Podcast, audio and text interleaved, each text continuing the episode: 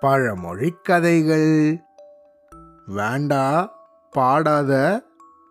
ஊட்டிக்கு பக்கத்துல கோத்தகிரி அப்படின்னு ஒரு ஊரு. அந்த ஊர்ல தங்கராசு அப்படின்னு ஒருத்தர் வாழ்ந்துட்டு வந்தாரு. அவரோட வீடு பக்கத்துல இருந்த காட்டிலிருந்து கொஞ்சம் கொஞ்ச தூரத்துல தான் இருந்துச்சு. இவரோ ஒரு வியாபாரிங்கிறதால கழுத ஒன்று வளர்த்துண்டு வந்தாரு. அங்க இருக்கிற மேட்டு பகுதிகளை எல்லாம் இந்த கழுத மூலமாக தான் கடந்து போவார். தன்னோட வியாபார பொருட்களை இந்த கழுத மேலே வச்சு தான் ஊருக்குள்ள கொண்டு போவார்.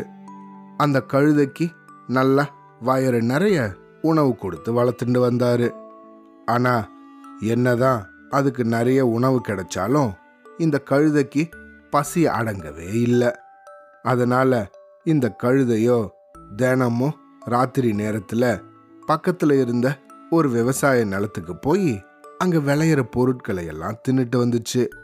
இதே மாதிரி அது தினமும் செஞ்சுட்டு வந்துச்சு. இந்த கழுத தினமும் பக்கத்து வயலுக்கு போகிறத அங்க இருந்த இன்னொரு கழுத கவனிச்சுது. அது இந்த கழுத கிட்ட வந்து நண்பா ஏன் இப்படி தினமும் ஒரே மாதிரி உணவா சாப்பிடுறீங்க? என் கூட வாங்க. நான் உங்களுக்கு பக்கத்தில் இருக்க வெள்ளரி தோட்டத்தை காட்டுறேன். அந்த வெள்ளரி தோட்டத்தில் பெரிய பெரிய வெள்ளரி காய்கள் எல்லாம் இருக்கு.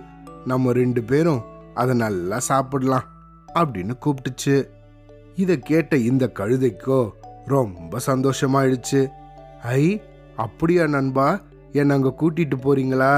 அப்படின்னு அந்த கழுதை கூட சேர்ந்து அந்த வெள்ளரி தோட்டத்துக்கு போச்சு. அங்கே போனதும் நல்லா விளைஞ்சிருந்த அந்த வெள்ளரி காய்களை எல்லாம் இந்த ரெண்டு கழுதையும் சாப்பிட ஆரம்பிச்சுதுங்க. இந்த கழுதையோ இதுக்கு முன்னாடி வெள்ளரி காய்களை சாப்பிட்டதே இல்லை.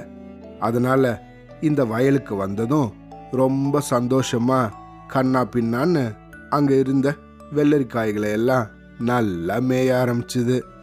இப்படி வயிறு முட்டை சாப்பிட்டதுக்கு அப்புறமா இந்த புது கழுதைக்கிட்ட இந்த கழுதையோ நண்பா நண்பா எனக்கு இப்போ ஏதாவது பாட்டு பாடணும் போல இருக்கே அப்படின்னு சொல்லுச்சு.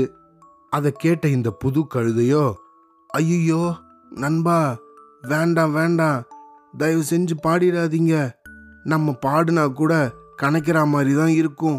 அதனால தயவு செஞ்சு பாடிடாதீங்க அப்படின்னு சொல்லுச்சு. ஆனா இந்த கழுதையோ சும்மா இருக்காம அட போங்க நண்பா உங்களுக்கு எப்ப பார்த்தாலும் ஒரே தமாஷு தான் அப்படின்னு சொல்லிட்டு அப்படின்னு ஏதோ பாட்டு பாடுறதா நினச்சிட்டு அது கணக்க ஆரம்பிச்சிடுச்சு. அவ்வளோதான்.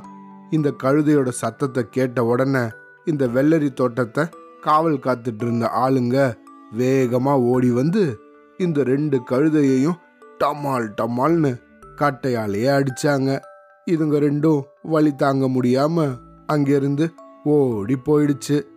அப்படி போகிற வழியில் இந்த புது கழுதை சொல்லுச்சு. ஏ நண்பா நான் மாட்டும் தினமும் நிம்மதியாக சாப்பிட்டுட்டு இருந்தேன். இப்போ உன் கூட சேர்ந்து எனக்கும் நல்லா அடி வாங்கி கொடுத்துட்டியே அப்படின்னு சோகமாக சொல்லிட்டு அதோட வசிப்பிடத்தை நோக்கி போயிடுச்சு. இதுக்கு தான் கூடா நட்பு கேடாய் முடியும் அப்படின்னு ஒரு பழமொழியும் உண்டு. இதுக்கு என்ன அர்த்தம்னா நம்ம யாரை நண்பர்களாக தேர்ந்தெடுக்கிறோம்? அப்படிங்கிறதுல ரொம்பவும் கவனமாக இருக்கணும். எப்பவும் நல்லவர்களோட சகவாசத்தை தான் வச்சுக்கணும். நம்ம சின்ன வயசுலேயும் சரி கொஞ்சம் கொஞ்சமாக வளர்ந்து பெரிய பசங்களானதுக்கு அப்புறமா கூட நல்ல நண்பர்களோட சகவாசம் தான் எப்பவும் வச்சிருக்கணும். சரியா? அவ்வளோதான்.